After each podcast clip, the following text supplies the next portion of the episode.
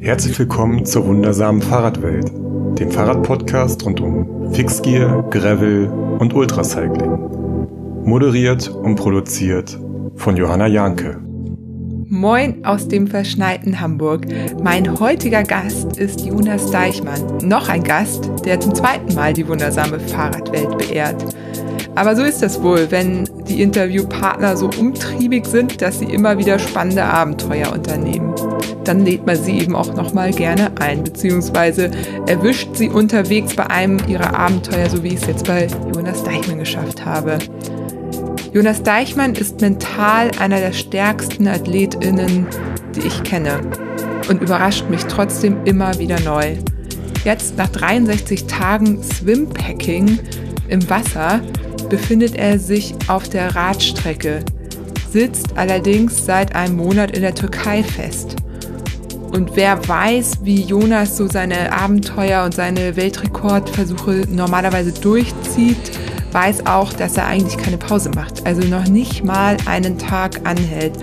Selbst wenn er einen Flug einbaut, weil es irgendwie nicht anders geht, weil er woanders weiterfahren muss, sieht er den nicht als Ruhetag, sondern macht direkt weiter. Das hat was mit seiner Einstellung zu tun und damit eben nicht aus diesem Wettkampfmodus rauszukommen. Ja, und jetzt sitzt er da halt fest und weiß nicht, in welche Richtung es weitergeht. Er wartet auf die Genehmigung, nach Russland einreisen zu können. Das wäre normalerweise auch kein Problem als Geschäftsreisender und seine Weltumrundung äh, gilt als äh, Business-Trip. Also er hat ja, ist ja Profisportler und somit ist es ein Business. Ähm, normalerweise könnte er also einreisen, aber nur mit dem Flugzeug, nicht über die normalen Grenzen. Naja, und jetzt hat er da so ein paar Connections irgendwie aufgetan und hofft, mit Hilfe des Olympischen Komitees ein Visum zu bekommen. Wenn ihr diesen Podcast hört, kann es sein, dass er das bekommen hat. Es sieht nämlich aktuell sehr gut aus, dass das klappen wird. Die Alternative wäre, dass er irgendwie wieder in die andere Richtung fährt. Sagst du sein Plan B. Jonas hat auch für alles immer einen Plan B oder C noch. Ähm, aber wäre schon cool, wenn er auf der ursprünglichen Route weitermachen könnte. Ich drücke ihm da auf jeden Fall die Daumen. Ja, was habe ich für mich mitgenommen? Große Ziele in kleine Häppchen verpacken. Ja. Schwitzen in Sibirien kann potenziell lebensgefährlich sein, das wusste ich noch nicht. Und ja, ohne Optimismus klappt es nicht. Diese Episode wird wieder supported von Komoot und da möchte ich euch heute auf zwei Sachen aufmerksam machen. Einmal gibt es wieder den Code für neue UserInnen. Wenn ihr also Komoot noch nicht habt und euch neu anmeldet, dann könnt ihr mit dem Code Fahrradwelt FEB, also Fahrradwelt FEB, FEB, ein Wort, Großbuchstaben zusammengeschrieben, eine extra Region noch freischalten. Das bedeutet, ihr bekommt nicht nur die Region, die alle neue UserInnen bekommen, mit der man eben auch die ersten Sachen einfach mal ausprobieren kann, sondern ihr bekommt noch eine dazu. Falls ihr also wisst, ihr fahrt immer in eine bestimmte Region in Urlaub, dann könntet ihr euch diesen Code schnappen und euch diese Region auch schon mal freischalten. Schadet ja auch nichts, sich dort mal ein paar schöne Touren zu planen, denn wir brauchen irgendwie alle was, worauf wir uns freuen können. Komoot arbeitet mit OpenStreetMaps. Die Informationen, die wir in den Komoot-Karten finden, basieren auf Informationen, die sich in OpenStreetMaps befinden. Und jeder, der sich schon mal mit Open Source äh, irgendwie beschäftigt hat, weiß, dass wir da alle selber dran mitarbeiten können.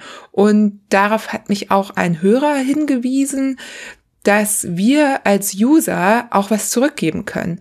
Also wir können, wenn wir merken, dass in der Karte irgendeine Information falsch hinterlegt ist, dann haben wir die Möglichkeit, das selber zu ändern. Und so können wir auch was zurückgeben an die Open Source Community. Ihr könnt entweder Komoot mitteilen, dass es diese falsche Information gibt in der Karte. Ihr habt da irgendwas entdeckt, keine Ahnung. Da war eine Brücke eingezeichnet und es gibt keine mehr oder andersrum.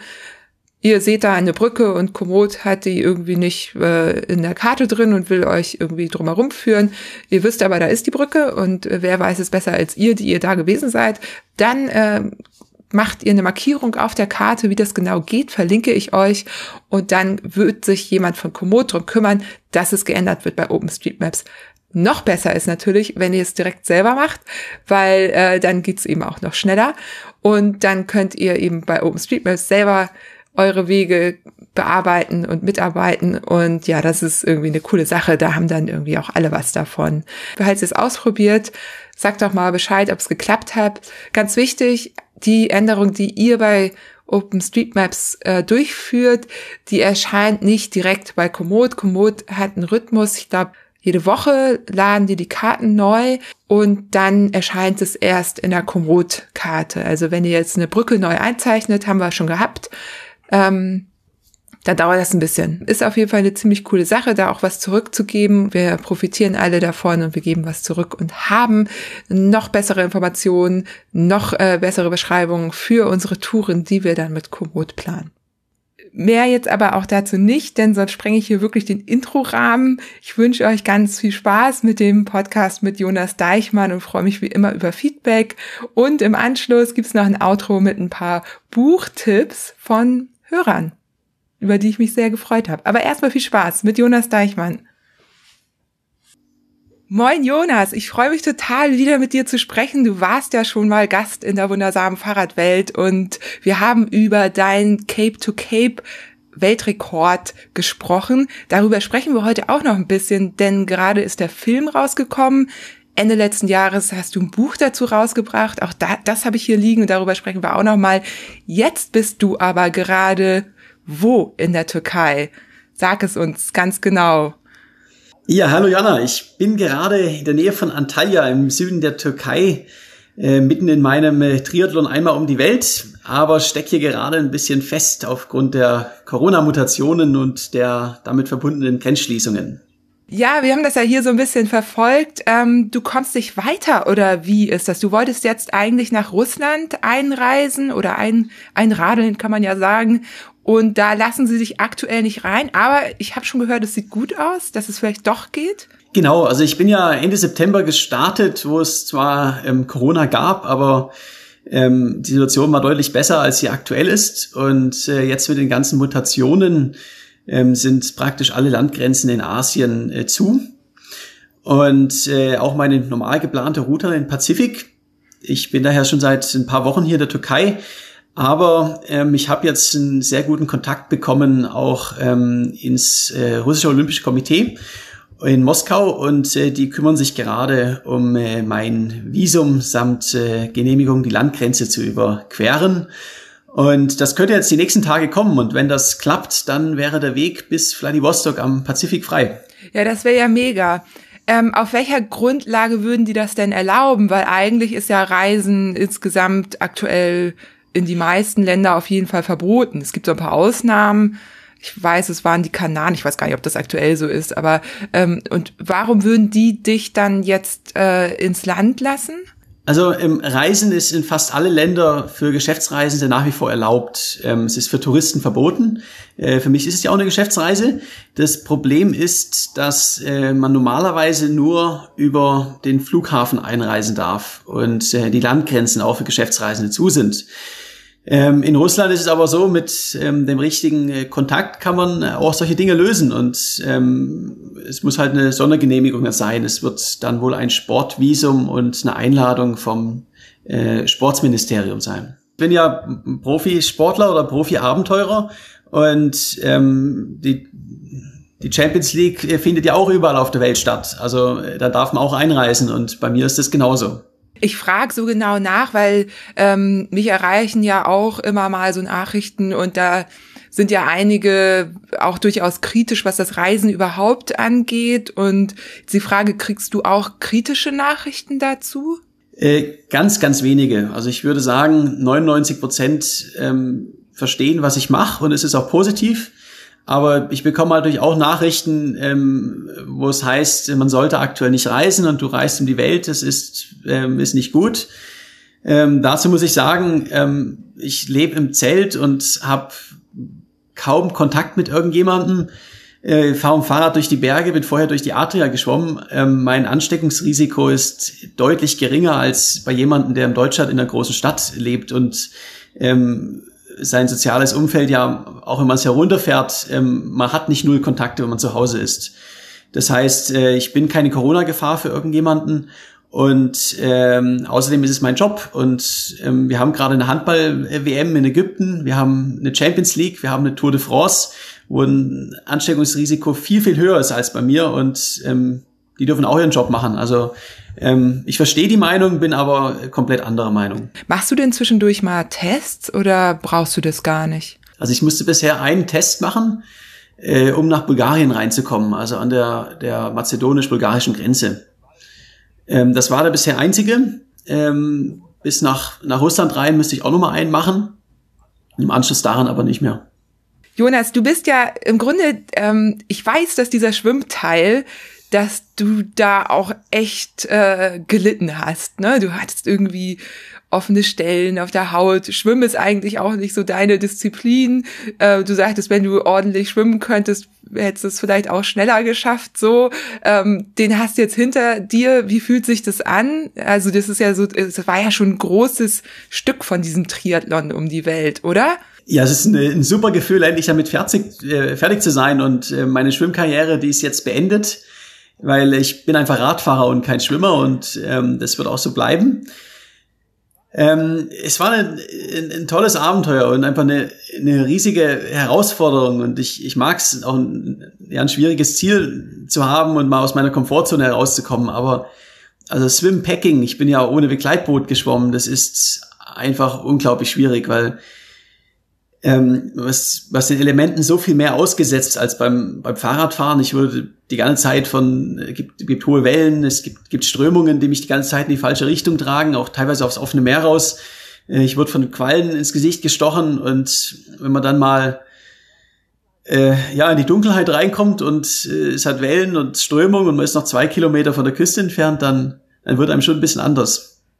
Ja, das glaube ich. Und wie hast du das mit deiner Versorgung gemacht? Also für alle, die die Bilder vielleicht jetzt nicht gesehen haben, die könnte natürlich, also Jonas hat sowohl auf Komoot äh, ein Profil wie auch auf Instagram wo, und auf Facebook sowieso, ne, wo du alles dokumentierst, täglich auch Reiseberichte schreibst und tolle Bilder postest. Aber für alle, die das jetzt noch nicht gesehen haben, ähm, du hast quasi so eine Art Bag hinter dir hergezogen.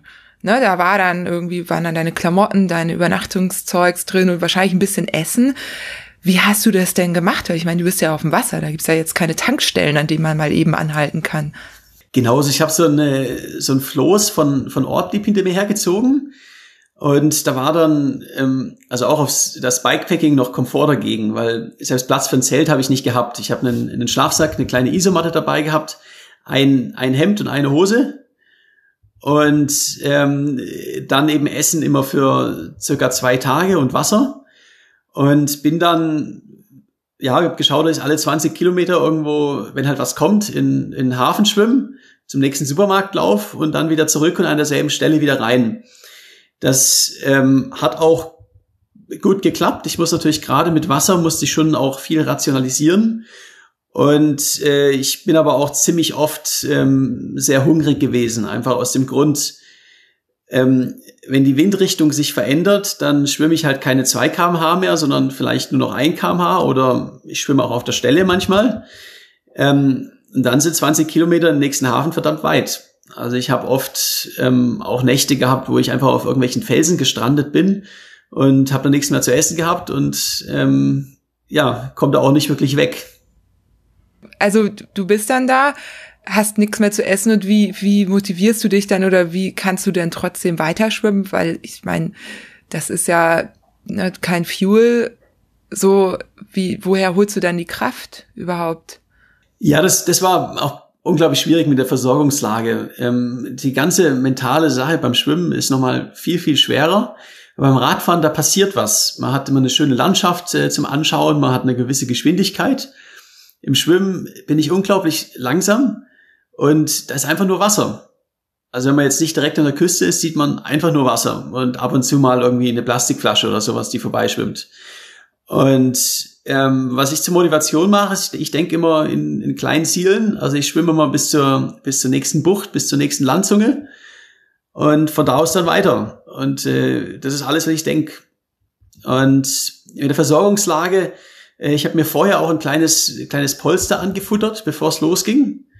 Ähm, das habe ich dann aber beim Schwimmen auch verloren und ich habe es auch gemerkt, so am Ende, die letzten 100 Kilometer, äh, da wurde mir einfach kalt, weil, weil einfach kein Fett mehr da war. Und wenn man dann den ganzen Tag in so 16 Grad kalten Wasser ist, dann wird es auch mit Neoprenanzug einfach verdammt kalt. Würdest du denn, ähm, also ich, ich glaube zu wissen, dass das auch ähm, bisher das Härteste war, was du gemacht hast. Würdest du das ähm, genauso wieder machen, wenn du nochmal, ich weiß, du machst es nicht nochmal, aber gibt es da Sachen, die du jetzt, wo du jetzt im Nachhinein sagst, die hättest du anders gemacht beim Schwimmen? Also ich bin, zuerst mal, ich bin froh, ich, ich, ich habe es gemacht. Das war ein, ein richtig geiles Abenteuer und äh, es gibt Dinge, die man, die man gerne einmal macht, aber, aber eben nicht zweimal und das gehört definitiv dazu. Ähm, äh, ja, ich würde, würde einige Dinge anders machen und ähm, es war vor allen Dingen, also mit der, mit der Ausrüstung habe ich so ein, es war größtenteils okay, aber ich habe total unterschätzt, wie ähm, dass in Kroatien einfach auch nicht überall Strände gibt, sondern dass ich dann irgendwo auf irgendwelchen Felsen lande und äh, am Ende keinen Schlafplatz habe. Also ist auch was, wo man mit ja einfach äh, ein bisschen mehr Ausrüstung für, für Regen und so hätte ich da hab, dabei haben sollen. Also zum Beispiel ein Biwaksack und sowas, das, das wäre gut gewesen. Und auch ähm, die Jahreszeit war nicht die, die richtige, weil in Kroatien ist alles zu im, im Herbst. Also es gab auch keine, oft keine Restaurants und nichts. Und dann habe ich keinen Platz für Kocher gehabt in, meinem, in meiner Ausrüstung. Und da habe ich, es gibt ja, da gibt's einfach einfachere Strecken, die man schwimmen kann und, und bessere Jahreszeiten. Okay, also deine ultimativen Tipps für äh, zukünftige Swimpacker. hast du gesagt, du hast eine neue Disziplin erfunden, ne? ähm, ähm, da schwimmen, wo, wo es Essen gibt, also und vor allem zu einer Jahreszeit, wo es da auch Essen gibt, ausreichend äh, Equipment dabei haben, auch gegen schlechtes Wetter. Ja, was noch? Ja, also ähm, zum einen mal, ich bin mir jetzt nicht sicher, ob sich Swimpacking als, als Trend durchsetzen wird. Es ist ähm, äh, ja einfach, einfach äh, verdammt hart. ähm, es ist schwierig, die richtige Jahreszeit auch zu treffen und den richtigen Ort, weil ähm, wenn viel los ist, dann ist es lebensgefährlich mit den Booten. Ähm, es ist vielleicht einfacher, sowas im, im See irgendwo zu machen, äh, Swimpacking, als, als im offenen Meer, weil es einfach auch die, die Strömungen gibt und, äh, und Wellengang und, und Schiffe. Ähm, ganz wichtig, auf jeden Fall einen langen Bart haben. Ähm, aus dem Grund äh, Quallen. Der Neoprenanzug, der schützt ja, aber ähm, wir sind trotzdem immer Quallen ins Gesicht geschwommen. Und der Bart, der schützt dann so ein bisschen. Das heißt, sie erwischen einen trotzdem noch irgendwie an der, an der Stirn und, äh, und an der Nase, aber eben ja halt nicht mehr überall. Okay, ist notiert. Dann lasse ich mir dann einfach einen Bart wachsen. für, für mein Swimpacking-Abenteuer. Ja, ja, genau, genau. Ähm, ja, oh Mann, krass. Also Jonas, das ist echt, ähm, da, klar, ich meine, du machst ja sonst auch krasse Sachen, ne? Aber das fand ich war schon, schon ganz krass auf der krassen Skala. Also, das kann ich mir echt nicht vorstellen, das selber zu machen. Chapeau, dass du es geschafft hast. Ja, danke. Und ähm, ich sag's mal so, ich bin äh, auf dem Fahrrad habe ich krasse Sachen gemacht, aber äh, ich habe mich auch langsam dran gewöhnt mit, mit erst einem kleineren Projekt und dann größeren, dann wird's immer größer. Und Schwimmen war einfach was ganz was Neues. Ich meine, ich bin ja praktisch Schwimmanfänger. Ich bin zur, Vorder zur Vorbereitung einmal durch den Bodensee geschwommen. Und ähm, der Bodensee im Verhältnis zur Adria, das ist halt äh, wie Flachland mit Rückenwind äh, im Verhältnis zu den Alpen. Und ähm, das fand ich aber toll. Also einfach äh, was ein Projekt zu haben, wo man nicht weiß, was einen erwartet. Ja, das sagst du ja auch immer wieder, ne? Du planst ja auch, während du ähm, dein aktuelles, dein, ob es nun ein Rekordversuch ist, ein offizieller oder eben so ein großes Abenteuer wie der Triathlon um die Welt jetzt, dass du ja immer schon guckst, was kannst du mal als nächstes machen, was möchtest du ausprobieren, auch um irgendwie dann was zu haben, was, was, worauf du dich wieder vorbereiten kannst, ne? Um nicht irgendwie in ein Loch zu fallen. Und ähm, ja, würde mich natürlich interessieren, ob du jetzt schon fürs nächste Mal wieder was planst. Oder ähm, war da gar kein Raum für bisher? Auf jeden Fall. Ich meine, ich habe ja äh, unglaublich viel Zeit auf dem, im Schwimmen und auf dem Fahrrad und beim Laufen. Und an irgendwas äh, muss man ja denken. Und ähm, das ist absolut richtig. Ich meine, wenn man so ein Projekt macht, mit, wo man ein Jahr unterwegs ist um die Welt und da hat man es geschafft und kommt zurück, äh, klar kann ich dann auch mal ein paar, ein paar Wochen äh, mich entspannen und so, aber, aber dann ähm, danach zurück ins Büro zu gehen und ein normales Leben führen, das wäre, das, das geht natürlich nicht. Man braucht schon irgendwas, worauf man sich wieder, wieder freuen kann, eine, eine neue Herausforderung. Und ähm, ja, ich bekomme regelmäßig wieder neue Ideen ähm, und Projekte, die ich äh, auf jeden Fall in der Zukunft angehen äh, werde.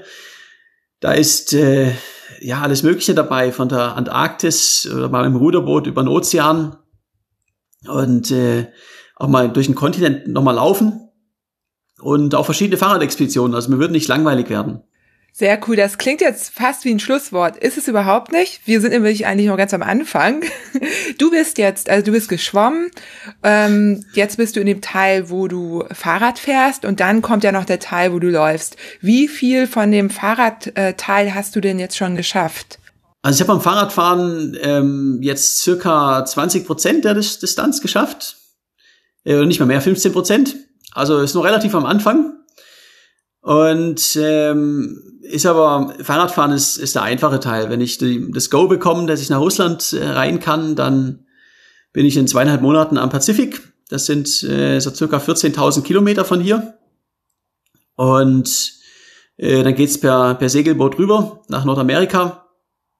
Und die letzten, also nach dem Laufen dann, die letzten zweieinhalbtausend Kilometer von Portugal zurück nach München das dann ausrollen. Also Fahrradfahren sind noch 17.000 Kilometer insgesamt, aber das ist ja, auf dem Fahrrad ist alles easy.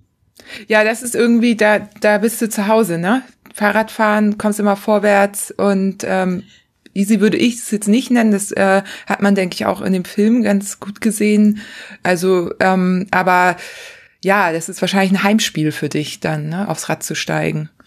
Äh, genau, und äh, man darf auch nicht vergessen, also bei dem, äh, bei dem Film Cape to Cape, das war ja ein Geschwindigkeitsrekord. Das heißt, ich bin ähm, jeden Tag am absoluten Anschlag gewesen und fahre, äh, ganz egal was die Bedingungen sind, ähm, von Sonnenaufgang bis Sonnenuntergang.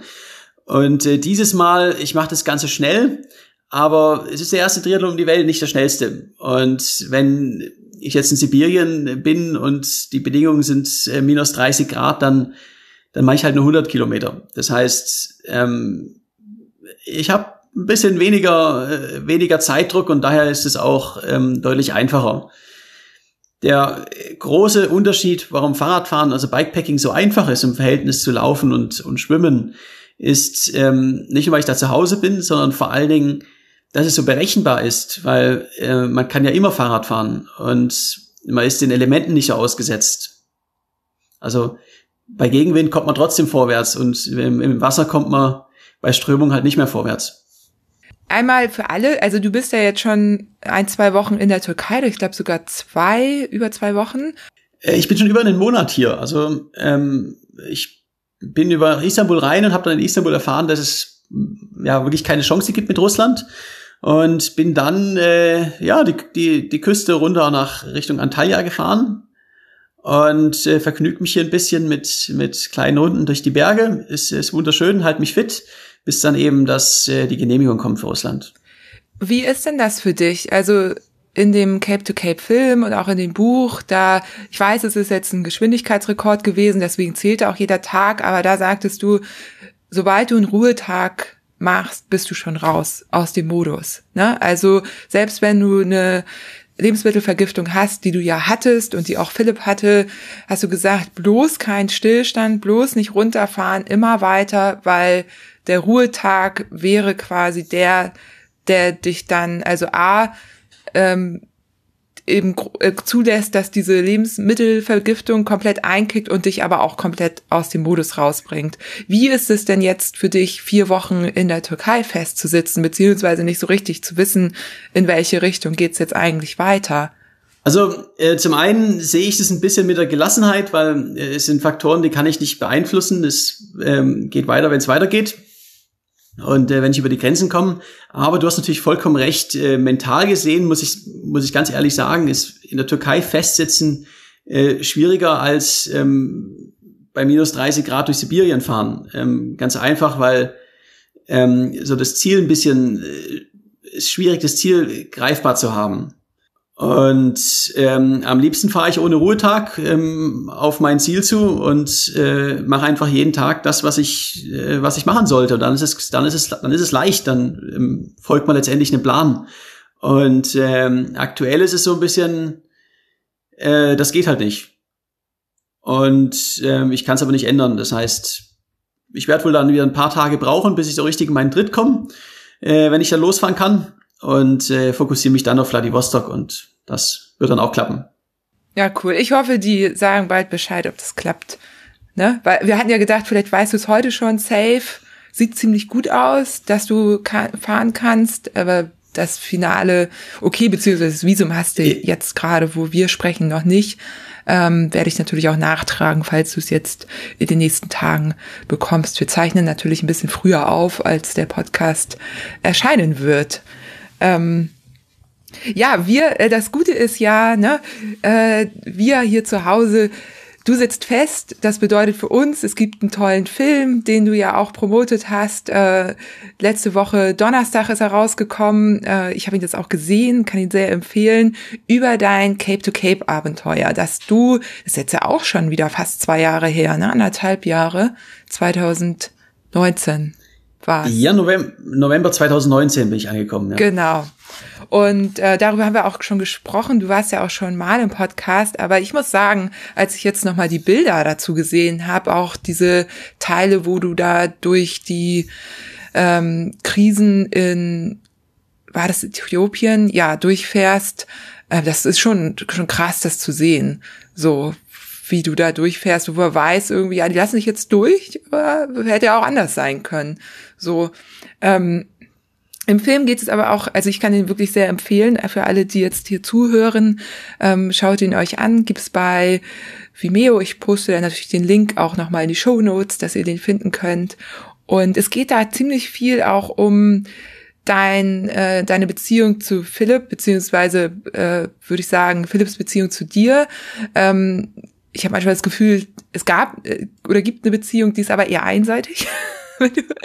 ähm, ich sag dir gleich warum. Ähm, also es geht darum, dass ihr als Team gestartet seid und bis ungefähr zur Hälfte zusammengefahren seid aus unterschiedlichen Gründen. Also für Philipp war das ganz schön hart. Ne? Also die, das Tempo, das du vorgelegt hast, mit den ähm, Schmerzen, körperlichen Problemen, die er dann auch sogar schon von Anfang an hatte, das hat nicht so richtig gepasst. Er hat ziemlich lange durchgezogen und dann habt ihr aber entschieden, als er dann, oder er hat dann entschieden, als er die Lebensmittelvergiftung hatte, dass er dann auch aussteigt. Und du bist dann durch Afrika größtenteils alleine gefahren.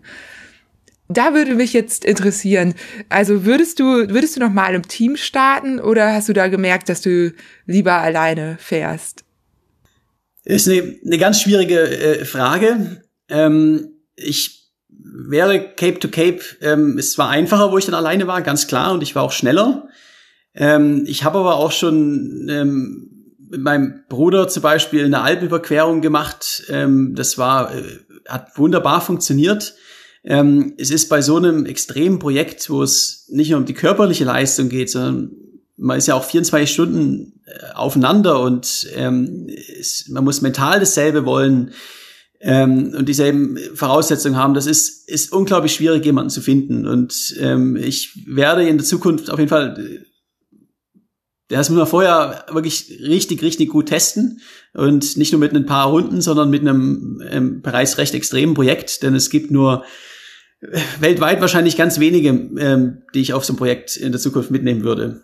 Aber ähm, ich hoffe auf jeden Fall, dass ich nochmal jemanden finde, mit dem ich das mache, weil es zu zweit natürlich auch viel mehr viel mehr Spaß macht, ähm, wenn man Dinge teilen kann. Und ähm, aber ich sag's mal so, es sollte man sich sehr gut überlegen, weil weil es ist ansonsten äh, sicherlich einfacher, es alleine zu machen, als äh, wenn man nicht ähm, 100% auf dem auf demselben Level ist. Und damit damit meine ich einfach jetzt nicht nur die die, die körperlichen Voraussetzungen, sondern einfach alles. Es muss muss passen, ansonsten ist Konflikt vorprogrammiert. Was ich so spannend fand und was auch im Film ziemlich ähm, deutlich wird, finde ich, dass ihr auch so komplett unterschiedlich mit der Situation umgegangen seid. Also ich habe hier so ein paar Zitate auch rausgesucht, äh, gesucht. Ähm, also Philipp sagt zum Beispiel, also der Film ist auf Englisch, uh, you can't complain, Jonas is not taking care of anyone. So. Und du sagst, ähm, auf der anderen Seite, ähm, wenn du dich auf den Schmerz zu sehr konzentrierst, dann äh, suchst du auch den Schmerz und dann geht er auch nicht, ähm, nicht weg. Ne? Also das ist das Interessante. Also auch in, dem, in den Interviews, die ihr im Nachhinein geführt habt, da war Philipp sehr, also der hatte ja, er hat auch gesagt, du hattest immer Glück und er hatte immer Pech. Und ähm, da würde, also ich glaube, da ist auch ganz viel Einstellungssache dabei und Typsache. Siehst du halt die positiven Dinge oder siehst du eher die, die Sachen, die nicht funktionieren? So, ist, ist der Eindruck richtig? Also das ist zumindest der, den ich aus dem Film so gewonnen habe oder den ich danach hatte. Ähm, das ist absolut richtig. Ähm, ich meine, ich habe bei einem, also wenn du 250 Kilometer im Tagesschnitt für 72 Tage fährst, ähm, in allen möglichen Bedingungen, dann geht's mir auch nicht immer gut. Ich habe auch äh, verschiedene Probleme, klar. Aber ähm, ich ignoriere es und, und konzentriere mich auf die schönen Dinge, weil auch jeden Tag einfach ein tolles Abenteuer passiert und man, man sieht was, was man noch nie zuvor gesehen hat. Und ähm, es ist schwierig, ich weiß, aber ähm, der Philipp hat, hat auch einfach Probleme gesucht. Und äh, wenn man immer äh, ja schaut, okay, heute tut mir was Neues weh und, und da tut mir was wieder weh und ähm, morgen könnte schlechtes Wetter sein, ähm, dann dann brauchen wir bei sowas, dann schafft man es nicht, ist ganz klar. Also man muss äh, ein hoffnungsloser Optimist sein und äh, immer die guten Dinge sehen. Und wenn man, wenn das nicht geht, dann dann äh, wird's dann wird's einfach schwierig oder praktisch unmöglich was ich so, also diesen Eindruck, ne, und ich bin ja auch irgendwie im Mentalcoaching unterwegs und, und guck da natürlich auch sehr genau hin. Und es ist aber so interessant, also du schaffst es ja sogar, ähm, du nennst es die, die wundervollen Überraschungen in den afrikanischen Ländern. Also es passiert immer irgendwas, so, ne, damit rechnest du schon, aber allein, dass du dafür eine schöne Formulierung gefunden hast. Also es ist Tatsache, dass du irgendwas, irgendwelche Probleme gab es ja immer. Ne? Und du hast eigentlich täglich irgendwas gehabt, womit du zurechtkommen musstest, auf eine Art. Und auch immer Dinge, die auch herausfordernd war. Und du hast einfach diesen Begriff, die wundervollen Überraschungen in den afrikanischen Ländern benutzt, um diese zu beschreiben. Weil dann das ist ja schon ein Umgang damit. So in Afrika, ich hatte, glaube ich, zwei oder drei Tage in, in ganz Afrika, wo, wo ich, wo nichts Unvorhergesehenes Negatives passiert war. Mit sei es extreme Wetterbedingungen, Gegenwind oder äh, ein Bürgerkrieg, eine Nacht im Gefängnis, Lebensmittelvergiftung, solche Sachen. Es ist jeden Tag irgendwas Neues passiert. Und man kann darüber jammern oder ähm, man denkt halt, ey cool, was ist aufregend, es passiert was. Und ja, ich, ich rede mir die Sachen schön und ich freue mich auch darüber, weil die harten Momente sind die, die besten Erinnerungen. Ja, ähm, ja, das haben hier auch schon einige im Podcast gesagt. Wenn es einfach wäre, ne, dann, dann wäre es ja auch langweilig. Ich habe, das hast du ja mitbekommen, auf Instagram auch äh, die Community gefragt, die Hörer und Hörerinnen, was sie dich gerne fragen würden oder was ich dich fragen soll. Und da habe ich, da war viel zum Film. Also viele hatten den Film schon gesehen oder zumindest irgendwie gewusst, dass du dieses Abenteuer gemacht hast und haben dazu Fragen gestellt, auch zu deinen aktuellen Triathlon um die Welt. Aber ich würde jetzt mal einmal reinschauen, ähm, dass ich dir ein paar Fragen aus der Community auch stelle. Ah, ja, Patrick fragt, ähm, hast du dieses Mal einen Wasserfilter dabei? Oder hast du schon Fehler bemerkt und ausgebessert? Das bezieht sich so ein bisschen aufs Cape to Cape, weil du da im Film auch sagst, du hast, äh, das hättest, den hättest du mitnehmen sollen. War ja auch ähm, Teil wahrscheinlich des Grundes, warum du dir eine ähm, Lebensmittelvergiftung zugezogen hast, weil du Nilwasser getrunken hast. Also hast du jetzt einen dabei oder brauchst du den jetzt gar nicht oder wie wie sieht's jetzt aus? Also ich habe tatsächlich wieder keinen dabei. Äh, ich brauche ihn aber auch nicht, weil ähm, ich bin ja jetzt nicht in Afrika und äh, meine mein, grundsätzlich ist es nach wie vor, äh, vor relevant, dass du in, in Europa und, und Asien und so, wenn du auf dem, wenn du auf dem Fahrrad unterwegs bist, keinen Wasserfilter brauchst, weil du einfach schnell genug bist, dass du mehrmals täglich irgendwo vorbeikommst, wo es Wasser gibt. Wenn ich dann durch die USA laufe und ähm, da habe ich einfach nicht mehr die Reichweite oder wenn ich nochmal nach Afrika gehen würde, dann würde ich aber auf jeden Fall einen Wasserfilter mitnehmen. Ähm, die Erfahrung mit der Sahara letztes Jahr, die hat mir echt gereicht. Ja, und sonst, äh, die, der zweite Teil der Frage war ja, ob du schon jetzt aktuell irgendwie gemerkt hast, dass du irgendwas anders machen würdest. Ähm, nein, bisher, bisher das, was Ausrüstung angeht und, äh, und die Vorbereitung, hat es äh, wunderbar alles geklappt. Über Schwimmen haben wir ja vorhin schon gesprochen. Und ähm, die bisherigen Probleme, die ich hatte, die sind äh, alle Corona und äh, Grenzen bedingt. Also bisher muss ich sagen, würde ich das genauso weitermachen, wie ich es bisher auch gemacht habe. Alles klar.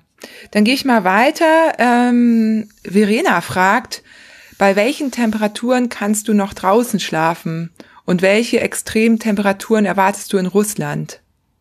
Also ich habe das Ganze ja auch in der, in der Kältekammer der Deutschen Bahn getestet. Ähm, da waren es jetzt aber nur so knapp unter äh, bis oh, fast minus 30 Grad plus äh, Schneesturm und äh, Vereisungsanlage. Also die, die, es war viel, aber natürlich nicht vergleichbar mit der Realität, die mich da in Sibirien erwartet. Äh, ich gehe davon aus, dass ich so bis minus 40 Grad draußen campen kann. Da habe ich äh, gute Winterausrüstung für. Aber wenn ich dann da bin, gibt's auch keine andere Möglichkeit, weil, weil die Distanzen einfach, ähm, wenn es 300 Kilometer ins nächste Hotel sind und ähm, bei den Temperaturen kann ich ja maximal 150 am Tag fahren, weil man nicht schwitzen darf. Ähm, dann, dann muss ich ja sowieso draußen, draußen schlafen. Das heißt, es gibt auch keine, keine wirkliche Alternative dazu und irgendwie wird's auch gehen. Ach krass, dann fährst du halt so langsam, dass du nicht schwitzt. Und warum?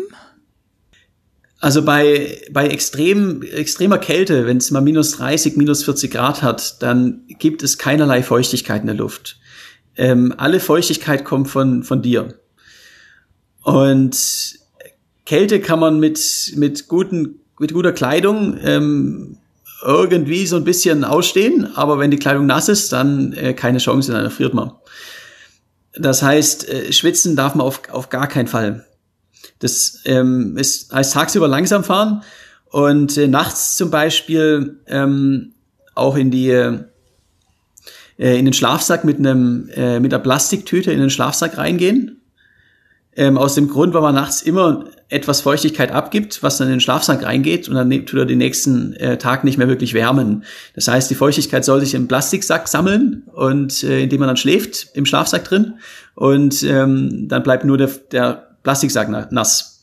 Genauso bei den, bei den Füßen. Äh, man muss immer, äh, weil man den Schuhen auch etwas schwitzt immer, äh, muss man immer eine kleine Plastiktüte über die Füße ähm, anziehen und damit dann in den Schuh rein, damit sich einfach die der Feuchtigkeit drinnen sammelt. Weil Feuchtigkeit ist potenziell lebensgefährlich.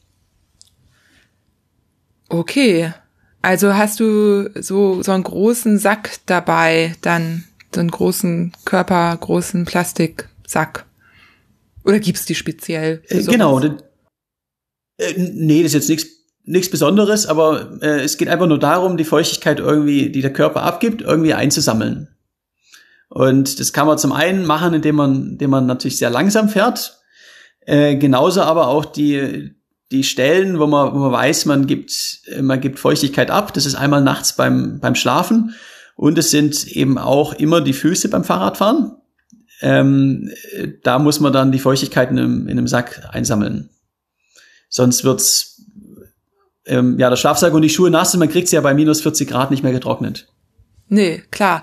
Und wie machst du das mit deinem Equipment? Das hast du jetzt ja noch nicht dabei, ne? Das äh, lässt du dir dann dahin äh, so an äh, einen Ort schicken oder wie wie machst du das generell? Genau, also ich ähm, muss wohl über Bulgarien, Rumänien, äh, Moldawien, Ukraine nach Russland radeln.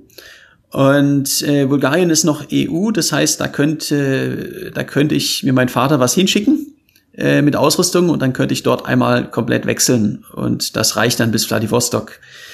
Ähm, die die Ausrüstung ist natürlich, also mein Schlafsack für minus 40 Grad, der ist halt fünfmal so groß wie mein jetziger.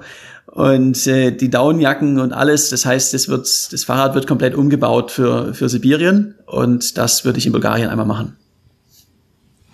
Alles klar. Ja, dann ähm, eine Frage, ich glaube sowohl für Cape to Cape als auch für jetzt. Äh, Lampe, GPS, Smartphone fragt Plastikstuhl. ähm, wie handelst du dein Akkumanagement? Also ich habe eine große Powerbank dabei und äh, dann, ich habe einfach mein, mein Handy tagsüber in, im Flugmodus, das verbraucht also nicht so viel. Äh, da bekomme ich mit der, mit der Powerbank ähm, ein paar Tage hin, also so vier bis fünf Tage äh, ist kein Problem. Solange ich jetzt nicht keine großen Nachtfahrten mache. Und dann lade ich die Powerbank einfach irgendwo mal auf. Das heißt, äh, wenn ich irgendwo in einem Restaurant bin, wird schnell alles angeschlossen. Äh, oder wenn ich auch irgendwo mal äh, ja irgendwie hinter einer Tankstelle schlaf oder oder auch mal im Hotel, dann kann ich ja auch die Sachen aufladen. Das heißt, ich komme mit einer Powerbank immer äh, wunderbar hin. Ich glaube, ich habe dir auch mal gesehen, das ist ein richtig Riesenteil, was du da mitschleppst. Nicht so ein Leichtgewicht, ne? Äh, genau, aber ich, bef ich bevorzuge es gegenüber einem, einem Dynamo. Ja. Und ähm, also es ist einfach ein Dynamo kostet halt auch Energie. Und äh, ich sag's mal so, ich verstehe äh, beide Meinungen, aber ähm, eine Powerbank, ich habe noch, noch nie Probleme mit gehabt. Das hat bei allen meinen Abenteuern bisher gereicht. Daher sehe ich einfach keinen Grund, keinen Grund zu wechseln. Äh, geht viel darum, einfach weniger äh, Strom zu verbrauchen und dann ist ja auch gut. Ja. Ähm, dann fragt ähm, Ach ja, das hatten wir ja schon. Muxi fragt genau das auch, ob du nochmal mit einer zweiten Person antreten würdest. Hast du ja schon darauf geantwortet. Fragt auch, ob ich das äh, nochmal machen würde. Ähm, ja, äh, ich glaube, ich bin da ähnlich wie Jonas. Das muss halt passen. Und dann ähm, bin ich aber auch eher der Typ dafür, zu zweit zu fahren. Mir macht das irgendwie mehr Spaß. Ähm, dann die nächste Frage. Genau haben wir auch schon so ein bisschen angekratzt. Ähm, Grundmar fragt, wie du merkst, also oder beziehungsweise wie du rechtzeitig merkst, dass du positiv sein musst. Also ähm, ich würde jetzt sagen, du bist es eh generell, aber ich kann mir auch nicht vorstellen, dass du durchgehend dieses diesen positiv sage ich mal, Level, dieses Positiv-Level halten kannst. Rutschst du auch mal runter und, und gehst dann da wieder rein oder wie, wie machst du das? Und wann merkst du das, dass du vielleicht mal da rausgehst? Also ich bin, ich bin eigentlich immer positiv und äh, glaube daran, dass ich das Ganze schaffe. Ist einfach eine, ist eine Grundvoraussetzung. Klar gibt's Momente, die, die mal nicht gut laufen, aber ähm, ich erinnere mich immer daran, dass ich ans immer noch auf dem auf dem Weg Richtung mein großes Ziel bin. Und äh, wenn man dann mal ein schlechter Tag dabei ist, dann kann es ja eigentlich nur besser werden. Und deshalb, ich habe da nie wirklich das Problem gehabt. Ich sag mal so, es gibt ein paar ähm, Techniken, die man verwenden kann. Äh, ganz wichtig ist eben große Ziele an, an kleine herunter, herunterzubrechen. Also, dass man, wenn es jetzt gerade unglaublich schwer ist. Also wenn ich jetzt in Sibirien bei, bei minus 40 Grad friere und, und ich denke daran, hey, ich habe jetzt noch 5000 Kilometer ähm, sibirischer Winter vor mir, dann, dann ist es ziemlich demotivierend. Also was hier hilft, ist einfach, sich darauf zu konzentrieren, dass es in 100 äh, Kilometer vielleicht eine, eine Tankstelle gibt und da gibt's eine, einen warmen Kaffee oder eine, eine Schokolade und dann, dann sieht die Welt schon wieder ganz anders aus. Also sich so auf die, die kleinen ähm, Dinge konzentrieren hilft enorm. Und äh, dann natürlich auch eine, eine positive Sprache und Denkweise. Ähm, das heißt, es, es geht auch darum, ähm, man kann das, äh, man schafft das und ähm, da gibt es keinen Zweifel daran. Ähm, wenn ich jetzt äh, mir immer eine Hintertüre auflasse und äh, sage, ja, ich, ich könnte es vielleicht schaffen, äh, was ist, wenn ich nicht schaffe, dann, dann brauchen wir auch erst gar nicht los, weil dann schafft man es auch nicht. Es ist ähm, kein Konjunktiv verwenden, sondern eine, eine positive Denkweise und Sprache, die das auch ausdrückt. Im Film sagst du dazu, glaube ich, auch, ähm, wenn es nur eine ganz kleine Chance gibt, dass der nächste Tag besser ist, dann ist er das. Also dann äh, freust du dich auf den nächsten Tag. So, ne? Also weil du weißt ja nicht, du, der, der kann ja, der kann ja alles sein. Und dann gehst du erstmal darauf, davon aus, dass er besser ist. So. Das zeigt es, finde ich, auch ganz gut. Genau, es ist auch ex extrem wichtig. Ich meine, ähm, wenn ich nicht weiß, ob jetzt, wie es morgen ist, dann, dann muss ich immer davon ausgehen, dass es morgen gut ist. Das, sonst tue ich mich ja nur demotivieren. Jetzt kommen ein paar Fragen zum Film direkt. Äh, Noob Cyclist fragt, Löwe, Hund oder russischer LKW, was würdest du streichen, wenn du könntest? Oh, ganz, ganz klar den russischen äh, LKW. Ähm, ja, schon. Den habe ich, ne? hab ich ja. genug. Äh, der Löwe war eigentlich ein cooles Abenteuer, muss ich sagen. Den äh, bitte mehr Löwen. ja, da warst du ja auch safe drin und nicht draußen, als der kam. Äh, ist auch, muss man dazu sagen, das ist richtig, ja. Aber, aber ja. ähm, LKWs ist immer mein, meine Horrorvorstellung. Es gibt nichts, was ich schlimmer finde als LKWs. Ja, das äh, wird auch gleich in den ersten Kapiteln im Buch deutlich, ne, dass du eben, das ist so, du hast schon so ein paar Sachen, auf die, die du irgendwie verzichten könntest und da gehören so die russischen Straßen definitiv dazu. Da musst du jetzt dann ja auch wieder durch, ne? Wenn, wenn ich das, äh, ja klar, ja, steht nochmal an. Ja, aber also Russland ist nur auf den ersten, sag ich mal, so 1500 Kilometer durch Europa ähm, nicht so schön. Äh, Im sibirischen Teil von Russland, da gibt's ja kaum Leute und, und kaum Autos. Das ist alles äh, wunderschön. Und ähm, den europäischen Teil, ich meine, es ist diesmal kein Geschwindigkeitsrekord, dann fahre ich da halt auf kleinen, schlechten Straßen ein bisschen umher. Das kostet mich ein paar Tage extra, aber da bin ich dann dafür sicher. Und äh, hinter dem Ural gibt's gibt's keine Autos mehr, da ist dann alles relativ ruhig. Alles klar, ja. Ja, cool. Ähm, war das auch mit ein Grund? Ich meine, wir hatten da ja schon mal drüber gesprochen, dass du eben mehr, weniger Lust auf Zeitdruck und mehr Lust auf diesen Abenteueraspekt hast, weil du dann genau solche Sachen auch machen kannst, dass du eben nicht die fetten russischen Autobahnen sind ja irgendwie, es ist ja wirklich gruselig, ne, äh, fahren musst, sondern eben dir die Tage extra nehmen kannst, um dann weniger befahrene Seitenstraßen oder kleinere Straßen zu fahren. Ähm, auf jeden Fall. Und äh, da geht es zum einen um das Thema natürlich, was ist der Spaß daran, äh, auf einer LKW, auf einem großen Highway zu fahren. Ähm, aber vor allen Dingen, ähm, ich habe jetzt äh, drei große Projekte gemacht, vorher mit Eurasien, Panamerika und Cape to Cape. Und bei allen drei, äh, weil immer Geschwindigkeitsrekorde, gab es bei jeder sehr, sehr knappe Momente, wo ich einfach äh, um ein paar Zentimeter äh, dem LKW oder Auto entkommen bin. Und da muss man auch ganz klar sagen, ähm, wenn ich jetzt die nächsten 15 äh, Jahre ähm, Ultrarennen fahre und und, äh, und und Geschwindigkeitsrekorde, wo ich immer auf der schnellstmöglichen Straße unterwegs bin, dann ist es einfach eine Frage der Zeit, bis es mich erwischt. Und da gibt's ja im gibt's ja auch genug äh, Beispiele mittlerweile im, ähm, im Bikepacking. Ja, leider. Ähm, ja, Nee, ich kann das total nachvollziehen. Ich habe hier noch äh, Fragen und zwar Ninspins. Es sind hier alles die Instagram-Namen, ne? Deswegen sind die, muss ich immer mal schmunzeln zwischendurch. Äh, genau. Äh, fragt, ähm, wurde Englisch von der Filmproduktion oder von dir festgelegt? Weil im Film sprecht ihr ja auf Englisch und es gibt deutsche Untertitel.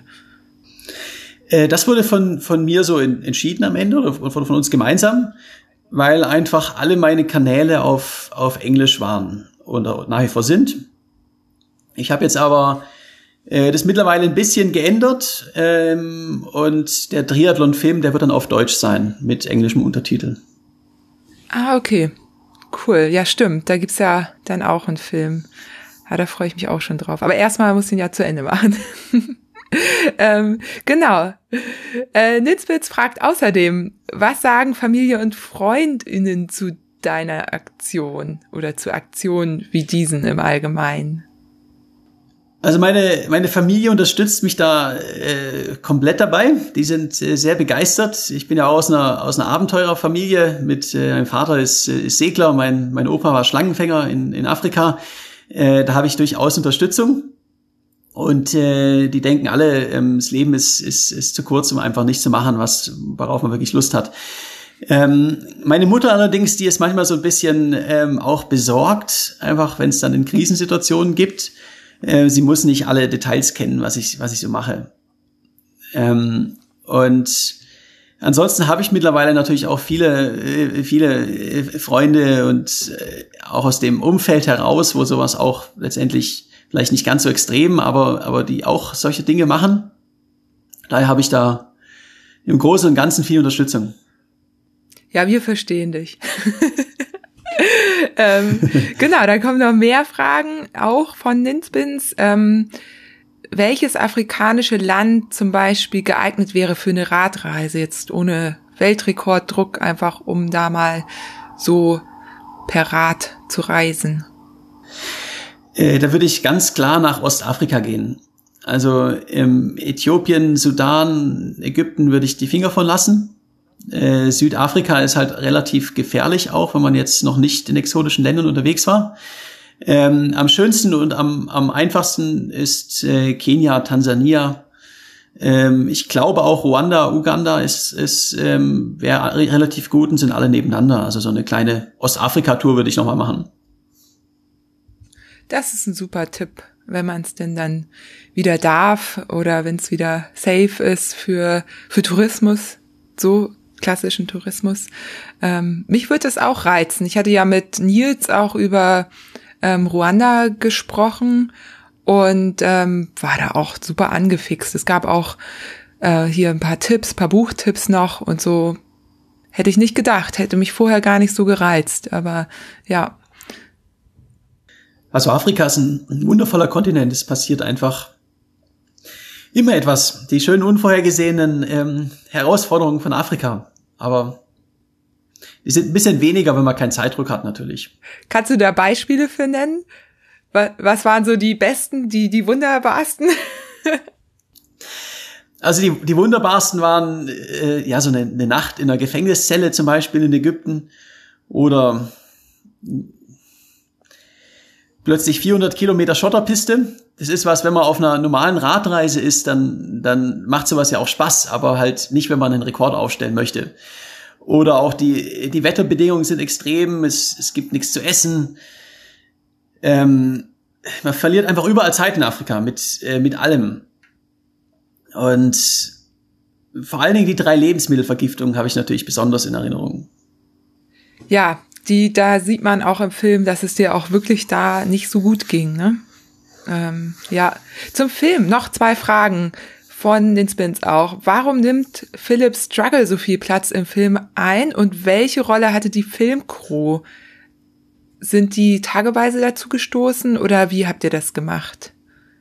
Ähm, dann fange ich mal an mit, das, mit, dem zweiten Teil der Frage. Ähm, die Filmcrew, die sind ähm, am Start für zwei Tage dabei gewesen in Norwegen. Dann nochmal anderthalb Tage in Kenia, äh, äh, anderthalb Tage in Georgien. Zwei Tage oder drei Tage in Kenia und dann ganz am Ende in Südafrika. Also insgesamt von den, von den 72 Tagen ähm, waren sie vielleicht so acht Tage, sieben, acht Tage dabei, äh, zehn Prozent. Der Rest äh, war alleine, den Rest habe ich mit der GoPro gefilmt. Ähm, das sieht man auch, wenn man genau aufpasst bei, dass es zum Beispiel aus der Sahara oder aus Äthiopien keine Drohnenaufnahmen gibt oder auch aus Russland nicht. Das liegt daran, dass einfach keine Filmcrew dabei war.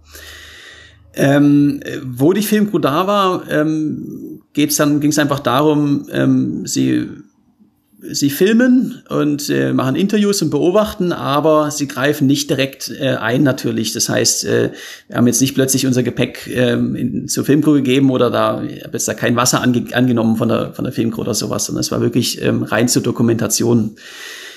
Ähm, der zweite Teil von der Frage ähm, des ähm, der Struggle von Philipp viel, viel Platz eingenommen hat, das hat am Ende die Filmcrew auch so entschieden oder, oder wir gemeinsam, äh, weil es einfach dem Film auch eine zweite Perspektive gibt. Und ähm, es ist ja auch so ein bisschen auch unterteilt mit dem, dem ersten Teil von dem Film, da geht's viel um den, um den Mindset und das, das Zwischenmenschliche und äh, und auch den Kampf darum. Und der zweite Teil ist dann, ist dann auch ein bisschen anders, wo es dann auch mehr um, um, um Afrika geht und äh, mein, meinen ganz persönlichen Kampf damit. Und ähm, macht den Film einfach auch interessant.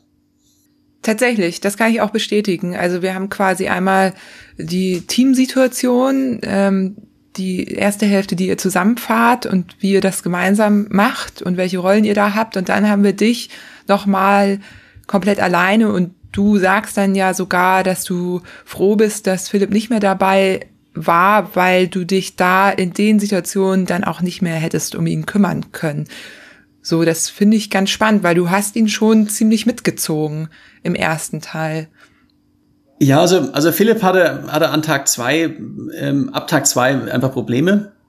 Und ähm, das kann man natürlich, da kann man viel machen, indem man irgendwie motiviert und äh, war ja halt im, im Windschatten. Aber ähm, das es wurde ja in Afrika viel, viel schwerer als, als alles, was vorher war. Und äh, wenn ich mir überlege, ähm, die Sahara zum Beispiel oder Äthiopien, das, äh, da hätte ich mich in, in, in dem Zustand, ähm, äh, wo ich dann auch war, da war ich einfach froh, ich war alleine und, ähm, und kann nicht die Verantwortung für jemand anderes übernehmen, weil, weil ich ja gewisserweise dann auch eine, eine Verantwortung habe, äh, wenn ich ihn dabei habe. Und die hätte ich in der, in der Sahara oder im, in Äthiopien, das wäre nie, das wäre niemals gut gegangen. Deshalb war ich da auch sehr, sehr froh, dass ich alleine war.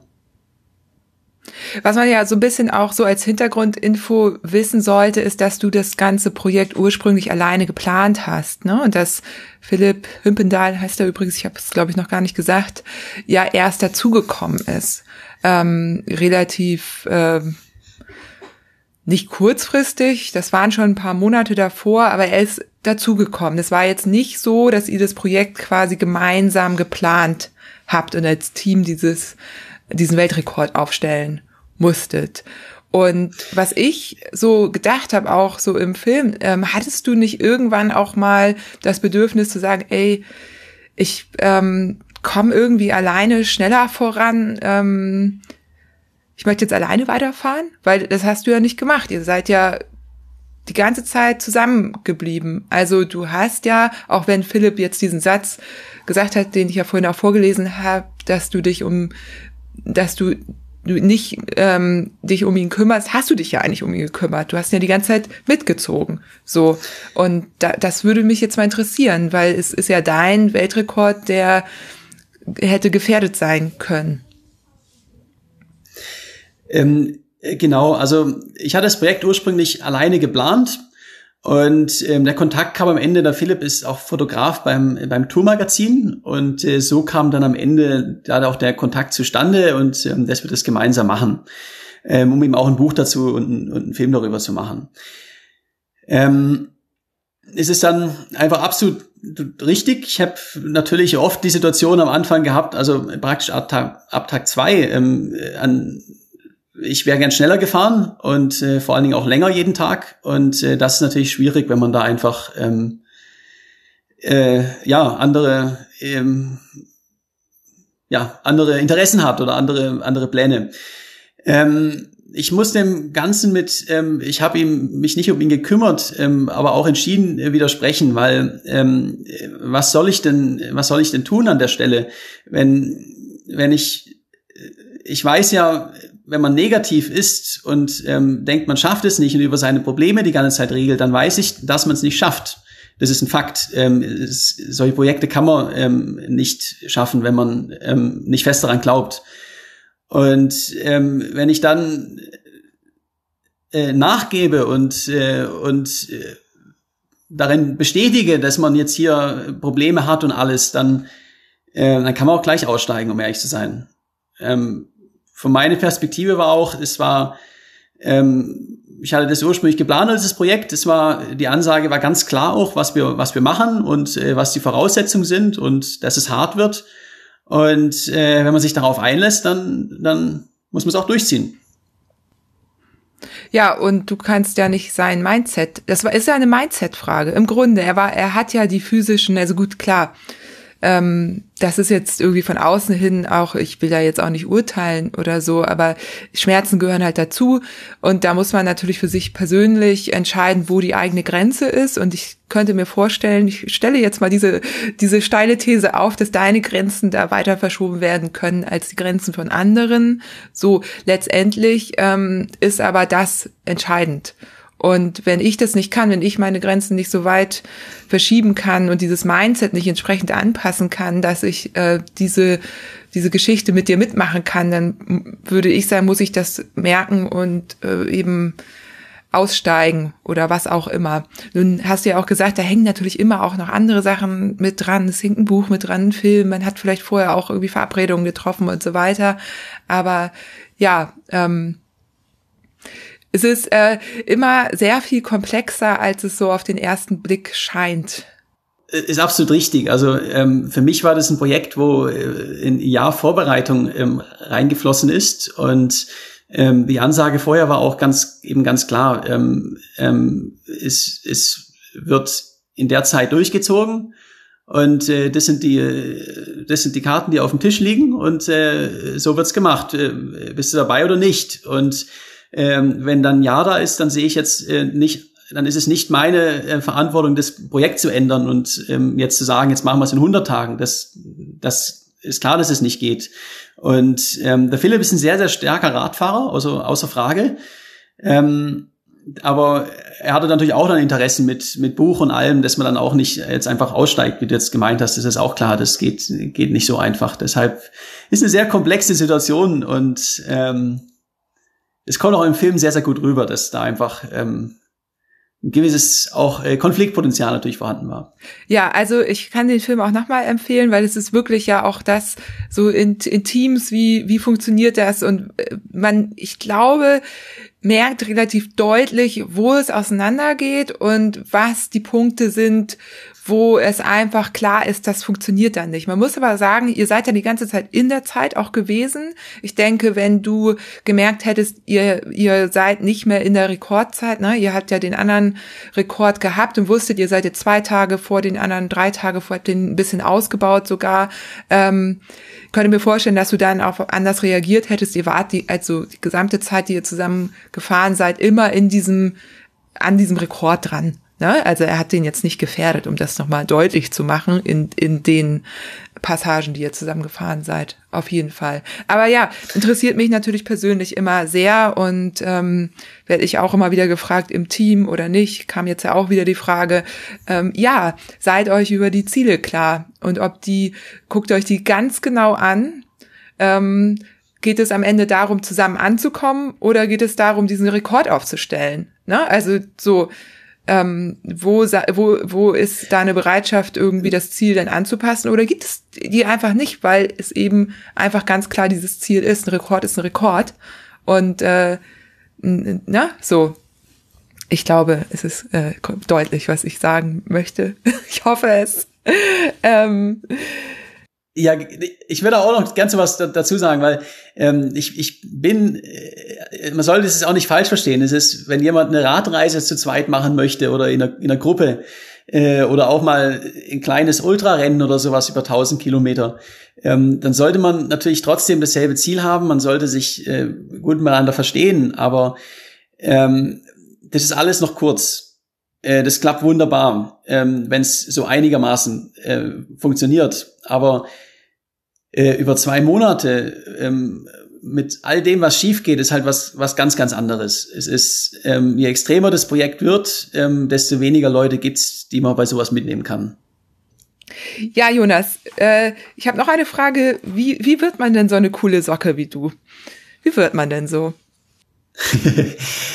ähm, also ich habe mein äh, natürlich in der Kindheit immer kleine Abenteuer gemacht, aber so der ein, ein Knackpunkt bei mir im, im Leben, der alles verändert hat. Das war im ähm, während des Studiums. Ich habe komplett im Ausland studiert, habe noch viele Auslandssemester gemacht, habe da in sieben verschiedenen Ländern äh, gelebt und äh, habe währenddessen während der Zeit kein äh, kein Geld gehabt, aber ähm, viel Zeit und und wollte die Welt sehen und habe dann mit dem Fahrrad eine Weltumrundung gemacht.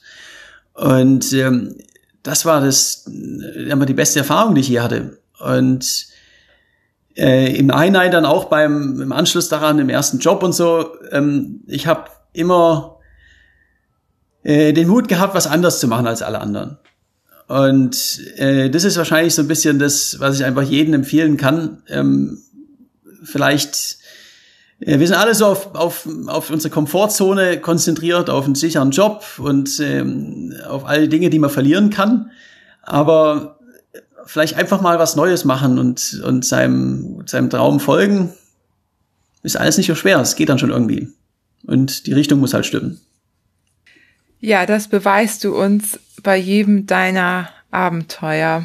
Ähm, ich glaube, deswegen ist das auch so inspirierend und so, auch so interessiert uns das so doll, ne? Weil du einfach, du machst es halt vor, ne? Wir sitzen hier, gut, ich gehöre vielleicht zum Vergleich zu, zu der Allgemeine auch zu denen, die viel machen, aber ähm, ich weiß auch, wie es ist, dass wie, wie man ganz schnell in, in so einer Komfortzone feststecken bleiben kann und da gar nicht mehr so leicht rauskommt. So.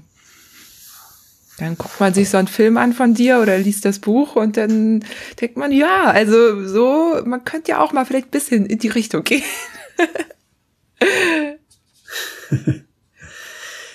ja, es ist immer einfacher, nichts zu ändern. Und äh, aber der Weg ist, wenn man was Neues wagt, dann ist der meistens nicht einfach, aber aber es lohnt sich.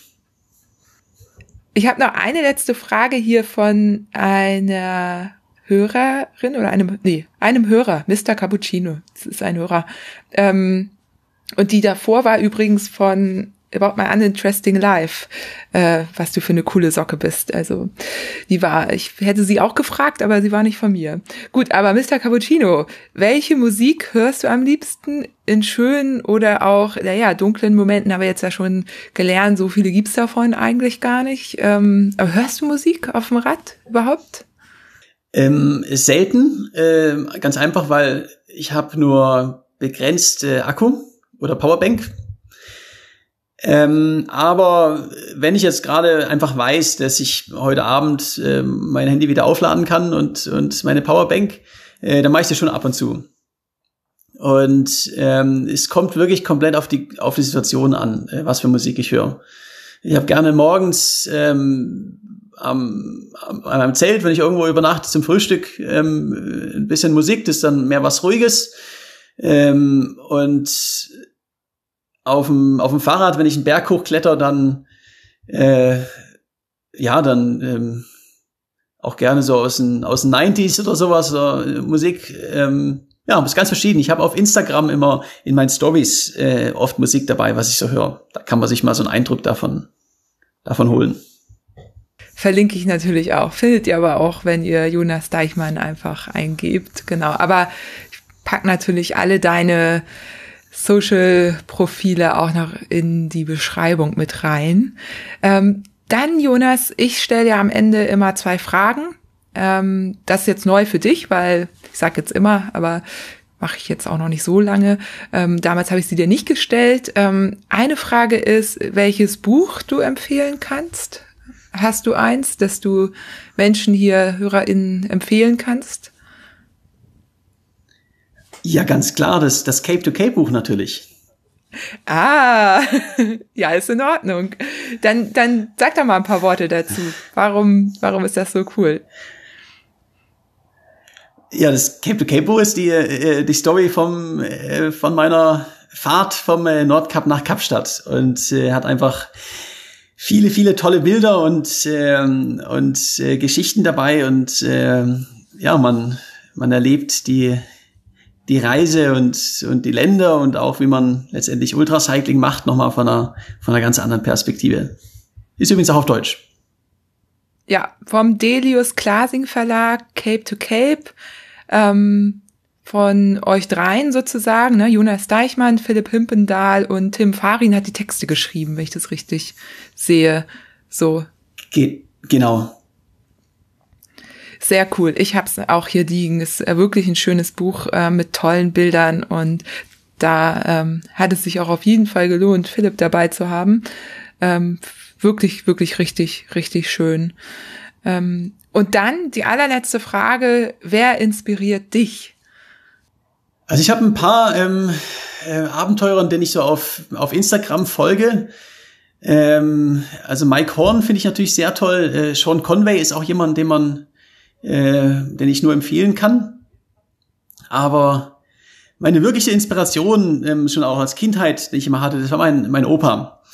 Ähm, also väterlicherseits. Der ist mit irgendwann nach Afrika ausgewandert, äh, nach, nach Westafrika, nach Guinea und hat dort 30 Jahre im Busch gelebt, hat äh, eine kleine Schlangenfarm aufgemacht und er hat einfach äh, das war ja eine Zeit noch, ich meine, heute ist es schon äh, außergewöhnlich, wenn man sowas macht, aber, aber vor, vor 40 Jahren ähm, da gab es sowas einfach nicht. Und äh, er hat es einfach gemacht und hat sich ins Abenteuer gestürzt. Und äh, das inspiriert mich.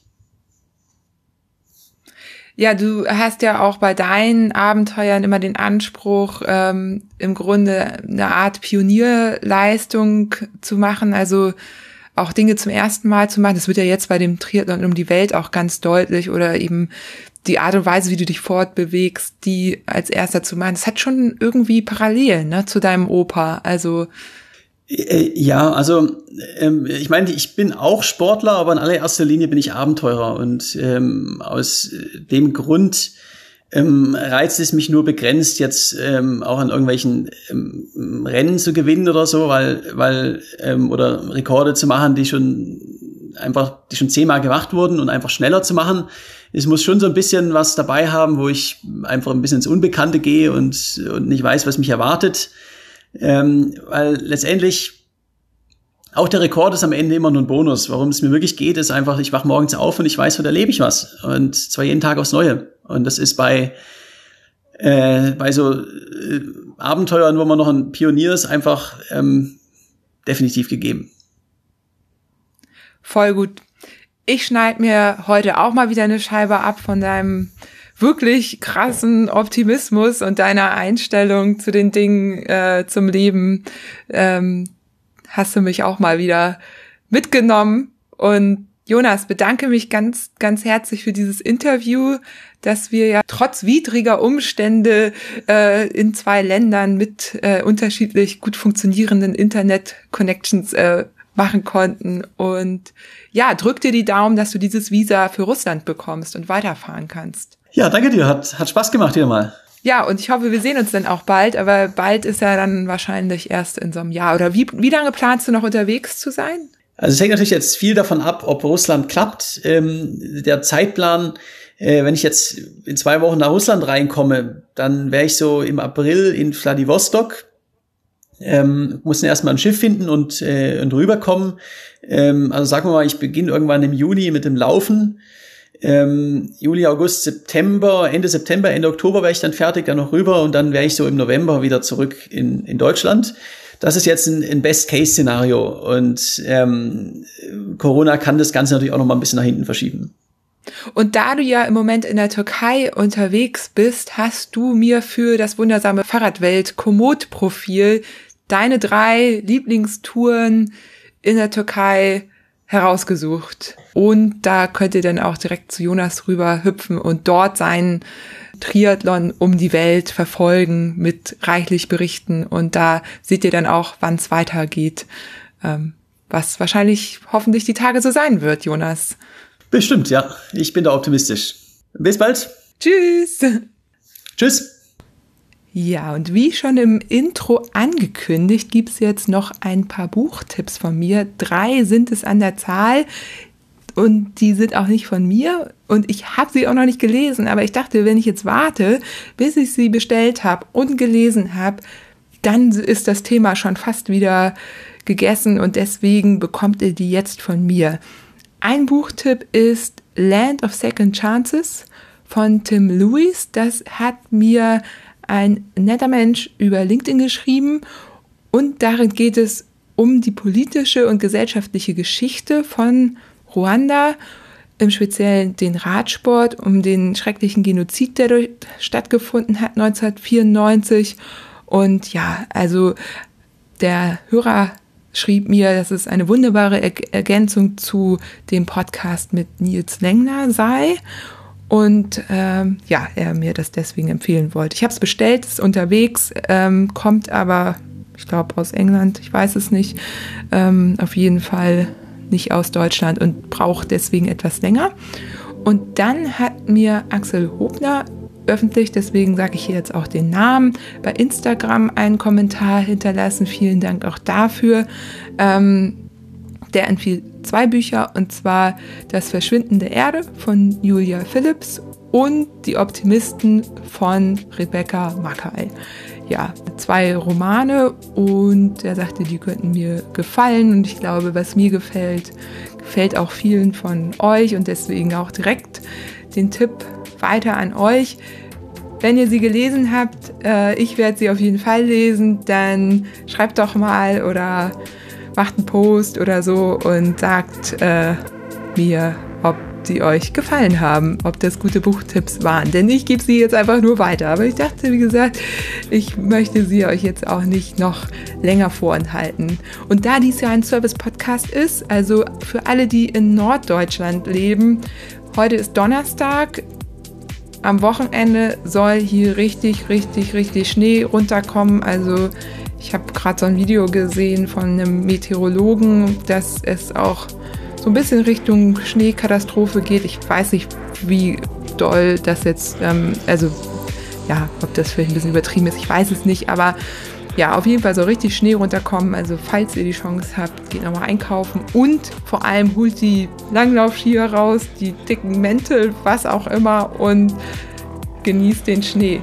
Wer weiß, wann der nochmal kommt. In diesem Sinne, euch eine ganz schöne Zeit und wir hören uns dann in zwei Wochen wieder.